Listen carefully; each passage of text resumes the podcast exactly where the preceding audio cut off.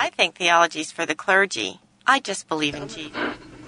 Certain hermeneutics of eschatology demand an exegetical approach. I think you shouldn't question what you were taught in church. Isn't that blasphemy or something? Welcome to the broadcast, folks. This is Theology Unplugged. Michael Patton, Tim, how are you? Good. Sam, good. Good to be you? here. I'm doing very well. All right, good to have you folks uh, back again.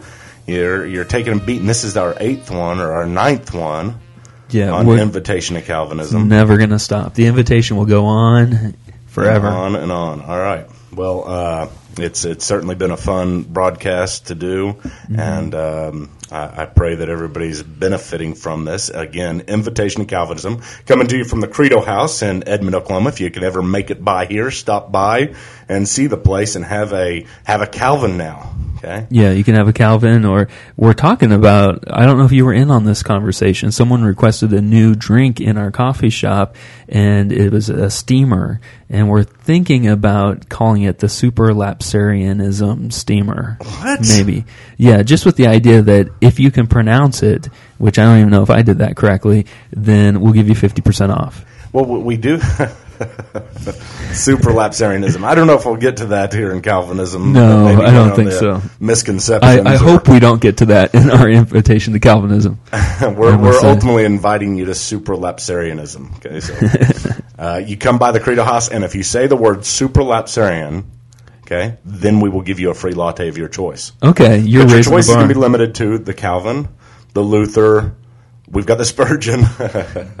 and maybe the steamer. The steamer is we don't new. have a, the Arminian though, do we? No, but we have the Nicene Mocha. Hmm. So The Nicene Mocha. We have the C.S. Lewis. in the CS. C- C.S. Lewis was an Arminian, wasn't he? Yes, he was. All right, see, yeah, we're, there we we're go. Very balanced here. we well, yeah. I mean, on our wall we've got Wesley and and Augustine and all sorts of people. Okay, well, I'm not on that wall yet, am I? No, you aren't. Well, I mean the the check that says "Don't let this guy," you know, write checks here. You're on that. You're on that wall, but you're not on The the. wall at the post office. All right, guys. Well, we're finishing up our um, our fundraising drive. Uh, just to mention, uh, there's still time. Please, uh, if you're benefiting from these broadcasts, if you're benefiting from our ministry, if you believe in what we're doing, we're uh, in the process of raising sixty thousand dollars for our spring fundraiser. That's right. I'd love to have you join and partner with us in, in what we're doing here. Okay, we're continuing to talk about limited atonement. Last week we began to talk about limited atonement, going through our acronym of TULIP, because we believe that that is the best uh, didactic, which means teaching, teaching device and leading you through Calvinism. TULIP, T-U-L-I-P, total depravity, T, unconditional election, U, P, or L, L, limited atonement. Um, that's what we're on. Limited atonement. We talked about uh, better name for it might be particular redemption, um, or or something other than limited atonement because that puts a bad spin on it. At least Sam said that last week. Uh, we talked about this being with regards, obviously, to the atonement. For whom did Christ die?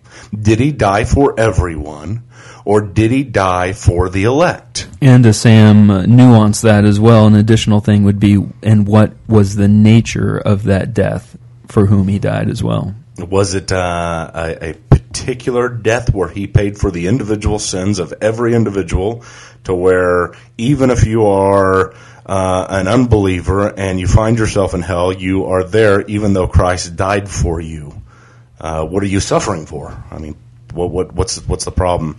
That's uh, what we ended with last time. We said that's one of the hardest things if you believe that Christ died for everyone is that you have to either get rid of the doctrine of hell or you have to adjust your view of the atonement to where he didn't actually pay for our sins individually, but paid for this concept, a, a token payment for sins. Or, or what you could say. I mean, I, I say I think the nuance of that is what you could say is that that is why they're in hell, possibly, is that he did die for all of their sins, but they did not trust in him. And, and that is an option I've heard people say. You know, there people are in hell not for their sins, but for just rejecting him. That's all. Yeah. I actually wrote a blog about this a couple of weeks ago uh, concerning why are people in hell for eternity, and I believe people are in hell for eternity because they're in eternal rejection against God. They are eternally sinful. They are eternally identified with the Adamic race that is unredeemed and unable to come to a favorable view of God in any sense. Yeah. Um, but do they pay for their individual sins? And remember, in, in the Bible, many times it talks about the wrath of God coming on the basis of people's sins. Yeah, not on the basis of their rejection, Yeah. but on the basis of their sins. Yeah. And the book of Romans seems to see that too. We're we're dead in our sins, not dead in our rejection Mm. of Christ. Yeah. The sin nature is the problem. Sins are have to be paid for. Um, okay. So now we ended last week by trying to give some logical progression and some biblical progression. Christ said, "I laid down my life for my sheep. All that the Father has given to me will come to me." And so there's a particular group that will come to him. There's a particular group in focus.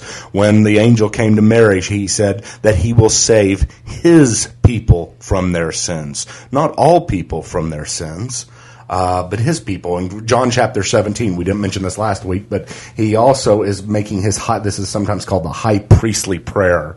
Um, John is the only uh, book in the Bible to contain this, but in the middle of the prayer, Christ says, I pray for them. I pray not for the world, but for them which you have given me, for they are yours, and mine are yours, and yours are mine. I mean, very particular here. I, I, Christ is saying, I'm not praying for those people that that are outside the scope of of the plan. It seems, you know, of the elect. I'm praying for those that you have given to me, and so um, John seems to be giving us every indication to point towards the atonement being particular. There and there are other texts that that point in that direction. You remember Paul's uh, sermon to the the uh, Ephesian elders in Acts chapter twenty, and that very famous statement in Acts twenty eight, where it says that uh, elders are to care for the church of God, which He obtained with His own blood, with the blood of His own Son. So again, there the focus of the redemptive purchase by the Son is the church, uh, and then of course you have the very famous passage in Ephesians 5 where uh, husbands are exhorted to love their wives as Christ loved the church and gave himself for her. So, again, a very explicit affirmation that the giving of the Son was for or on behalf of the church. So, texts like that are, are among those that lead us, at least some of us anyway, to the conclusion that uh, Christ's sufferings were limited in their scope. Um, Christ said, You are not my sheep. That's why you don't believe in me. My sheep hear my voice. There are his sheep, and there are those who are not his sheep. Mm-hmm. His sheep hear his voice. They come to him. All that the Father has given to me will come to me. Okay, now having said that, before we get into a further defense of this, let's deal with some of the more problem passages, because we mentioned last week that this is one of those points in Calvinism to where there is debate even within Calvinists, where you have four point Calvinists and five point Calvinists. Five point Calvinists are those who accept all five points of the tulip. Four point Calvinists are those who only accept four. I even hear sometimes four and a half. You know, the, I'm not sure exactly what a four and a half is, but uh, I've heard four and a half point Calvinists. Well, Why I- would a person reject this? Well, uh, here let's throw out uh, 1 John 2 2, perhaps. He is the propitiation of our sins, and not for ours only, but also for the sins of the whole world. Sam? What are you going to do with that, Michael, huh? He- He's looking at me. Michael, come I'm- back I'm in. Michael, back don't leave. the microphone. Go. Yeah. Good.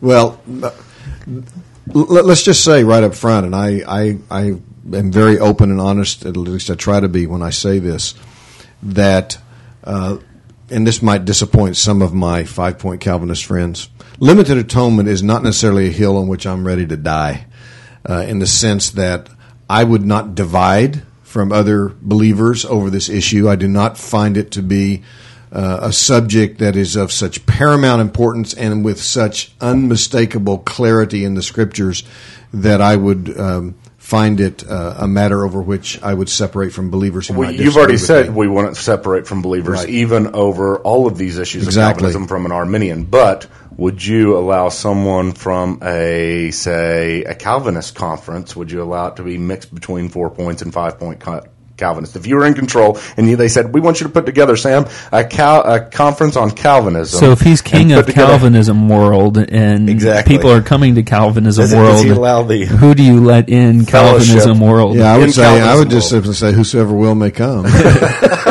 nice. Uh, well, okay. Well, Um, well- but but there are, the reason I'm said said what I did is because honestly, there are passages that are hard to account for, and I think if those of us who embrace limited atonement don't acknowledge that, we're not really being sincere and honest and forthright, and I think it frustrates those who would embrace an unlimited atonement. First John two one and two is a difficult passage. Second Peter two one is a difficult passage. Uh, 2 Corinthians 5, uh, verses 14 and 15. It's a difficult passage. But just to address the one you raised, Tim, uh, that he is a propitiation uh, not for our sins only, but for the sins of the whole world. My understanding of that um, is that John is telling us as clearly as he can, or maybe not as clearly as we might prefer, that the uh, saving mercies of God in Christ are no longer restricted to the nation Israel. That the boundaries by which the saving work of God was to a certain extent limited in the Old Testament, confined to the nation Israel, although, granted, there were exceptions throughout the course of redemptive history. But uh, largely, salvation is of the Jews. That's, uh, you know, it's a fundamental understanding of Scripture. And I think John is saying that the, those ethnic boundaries, those national boundaries, have been um, uh, done away with, and that the whole of the world, meaning Gentile as well as Jew, people of every race and tribe and nation, can be the objects and the focus of the saving work of God in Christ. So when he talks about the whole world, he means the world beyond uh, the ethnic boundaries of the Jewish nation or the nation of Israel alone. So my understanding is, is, is that that is what John is trying to emphasize. Plus, uh, we have to address what propitiation is. Yeah. And if in fact that means, as I believe it does, that Christ in his death has satisfied the wrath of the Father on behalf of those for whom he died. In other words, he has appeased, he has propitiated the holy wrath of the Father uh, on behalf of those for whom he is suffering. Then to get back to your point earlier, Michael, I have to ask the question on what grounds does anyone suffer in hell for eternity?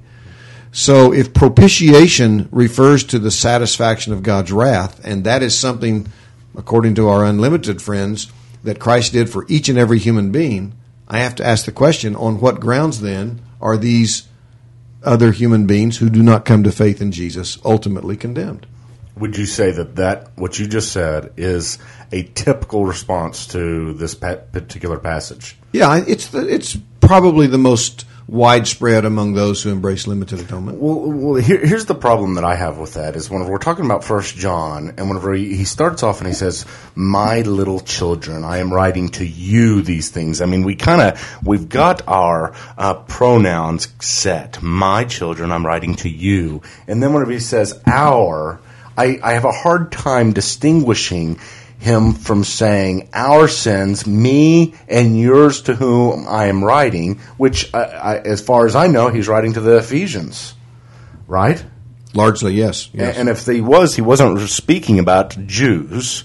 Uh, he was speaking about ours as a Christian community, um, those of the whole world out there. And so it's hard for me to be able to see this as him pulling it back and saying ours as the Jewish people or as Israelites.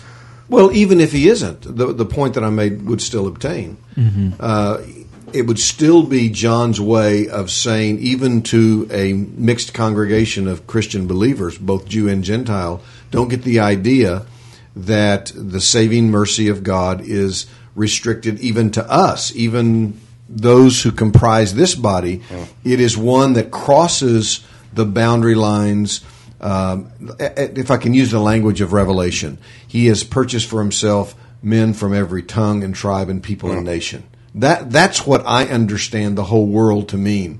So even if we wouldn't necessarily embrace how I first articulated, although many still do, I think the, the emphasis of, of Revelation 5, you have purchased for yourself men from every tongue and tribe and people and nation and made them a kingdom and they shall be priests upon the earth. I think that likely could be what John is referring to in that phrase in 1 John 2 2.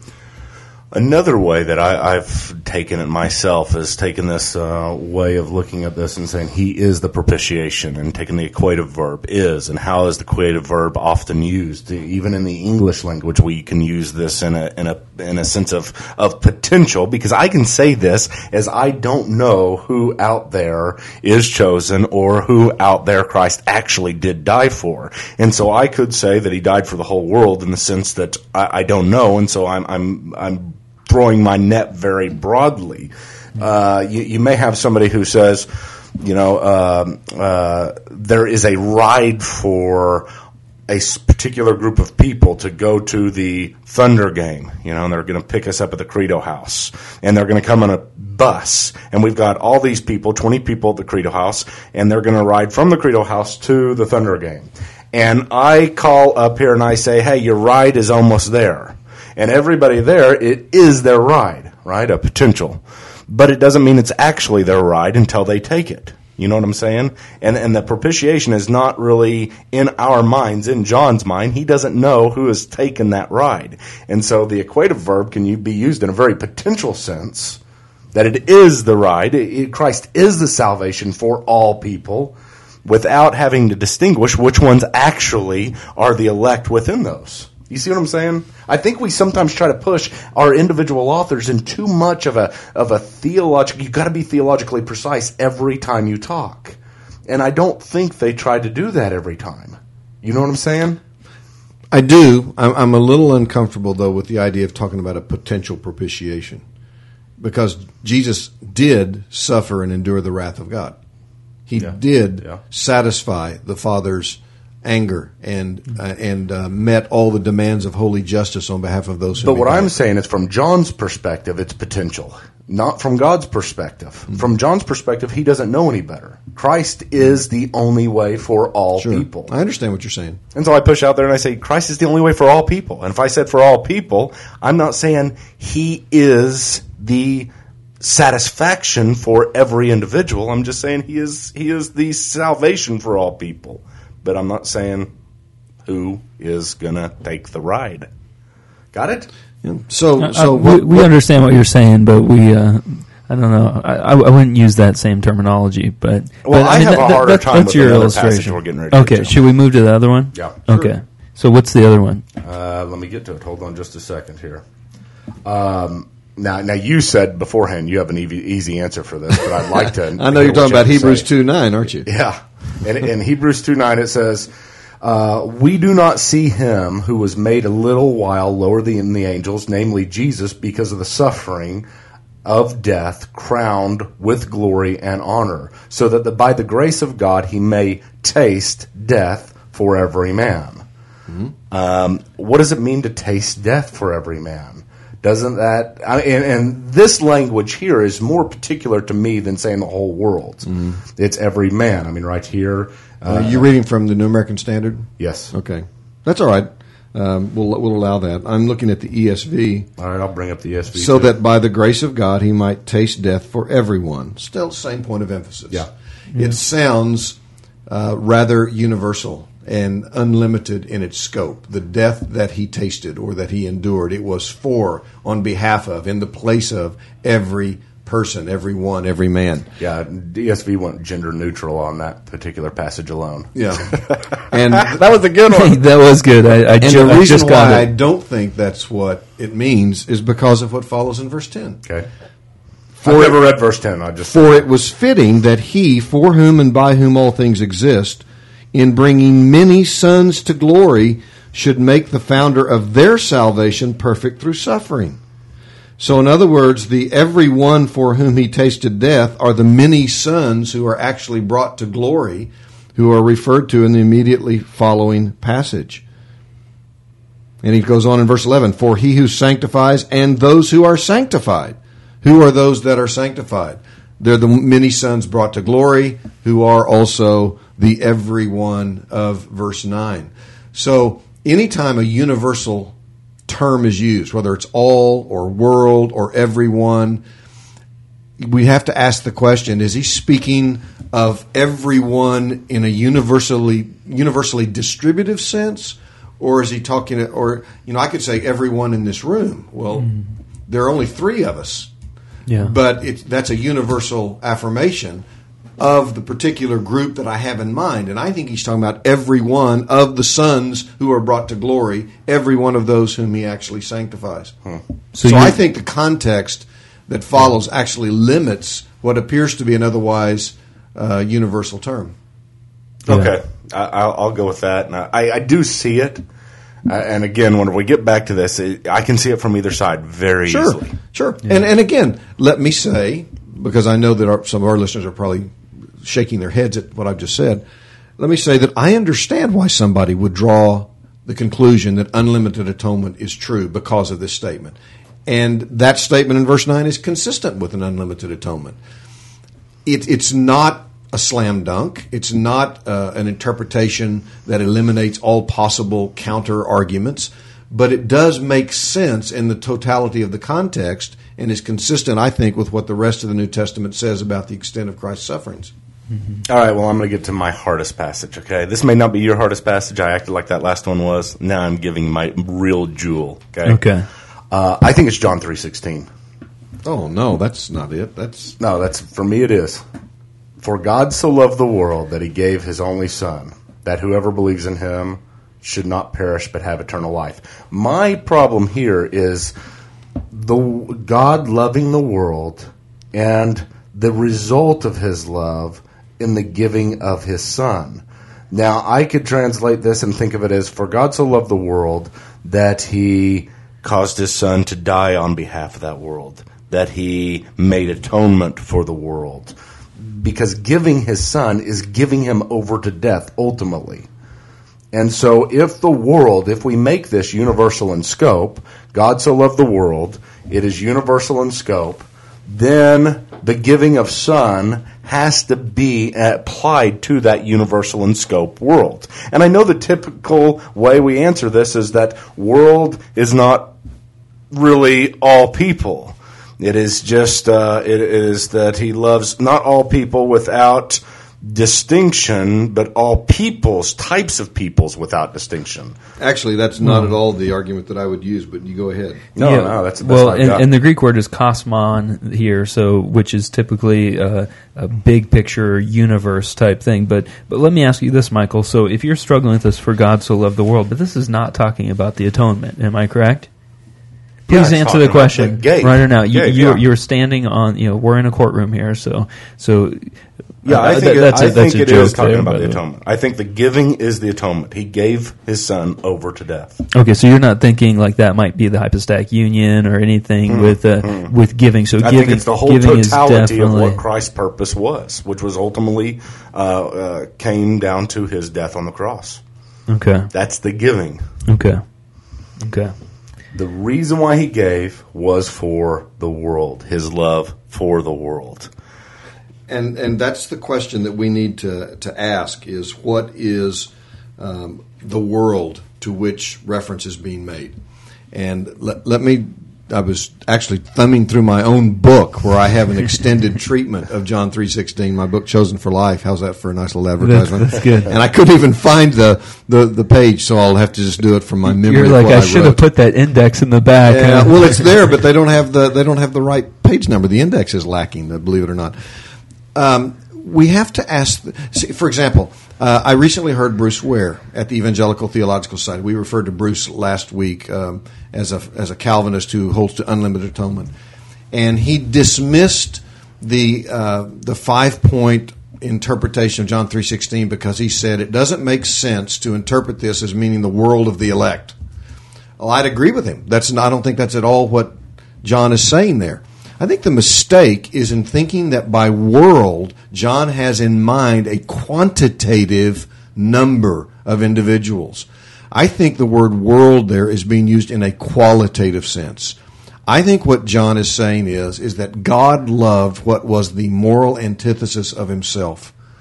God loved that which is the spiritual opposite, that which is eternal light, loved that which is darkness, that he who is infinitely holy loved that which is uh, indescribably unholy. The question of how many people were are encompassed by that is simply not in view. The issue is what a magnanimous love, what an incredible affection that God would find it within his heart to shower his affection on that which is the very opposite of himself and in rebellion against himself. I, I don't think you measure the love of God by counting up the number of people who are the objects of Christ's death.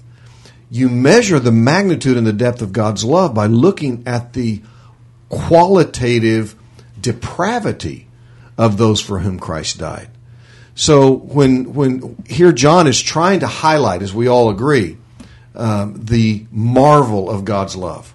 That God's love is great. God's love is wonderful. God's love is is, is beyond ultimately uh, the hum, human words. Why is it so? Is it because that love uh, was revealed in Jesus dying for X amount of people? I don't think so. I think it's a marvelous love, um, uh, an indescribably glorious love, because it is a love that was willing to embrace that which hated him. Well, me, which was me, the moral antithesis of his character. That's why God's love is so wonderful. Let me add something that you probably got in your book that you were searching for, but this came to mind while you were talking about this. In John, I mean, just a couple of chapters beforehand, whenever he's using the same word, world, and you know, John, he uses words in a very particular way. You got to be careful with John because he's very esoteric sometimes with his usage.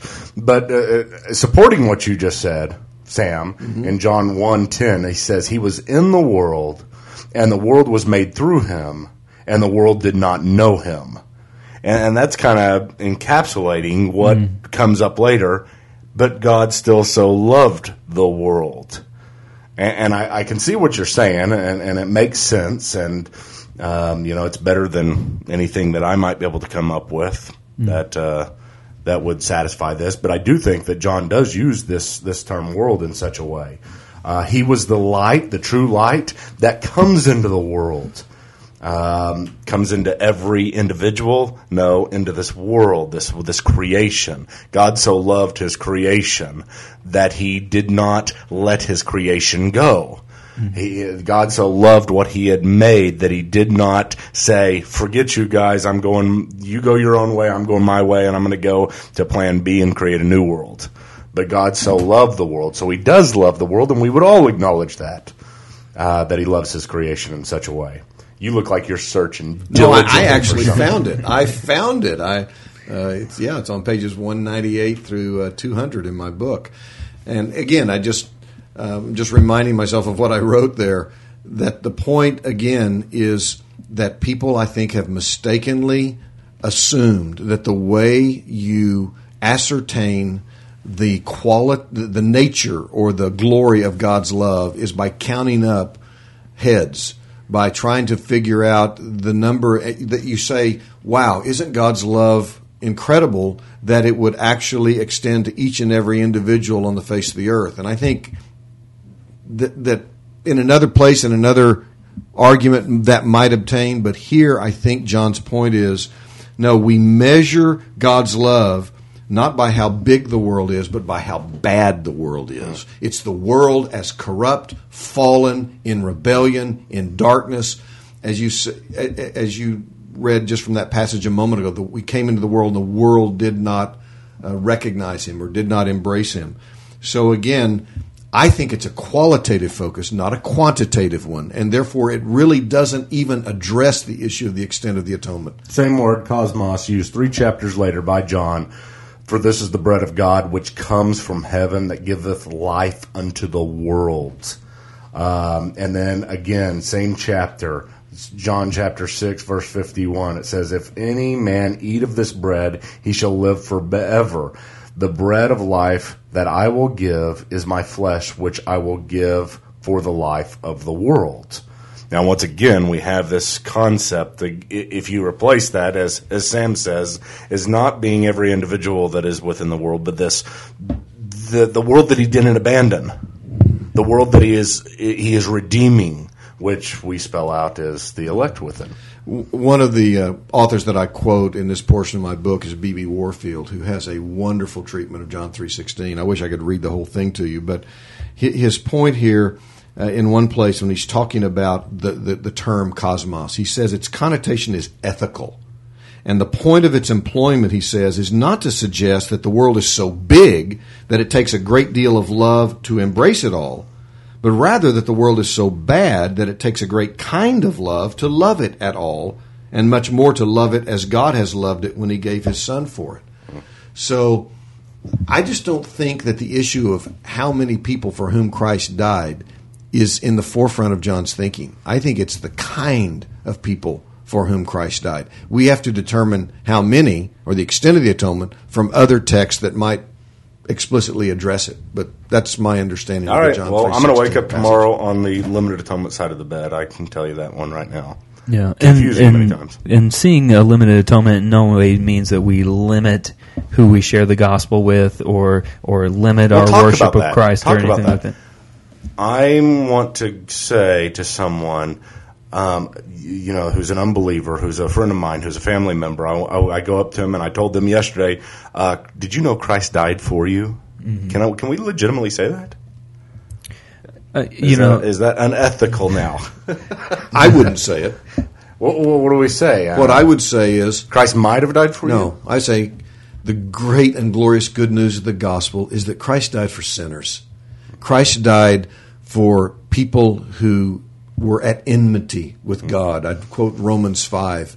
Uh, Christ died uh, for the ungodly. for all of their sins. And if if you will recognize that you're ungodly and that you are a sinful individual alienated from God at enmity with him and you'll embrace this gift then you can rejoice in knowing that his suffering was for you and that it has secured your place in eternity.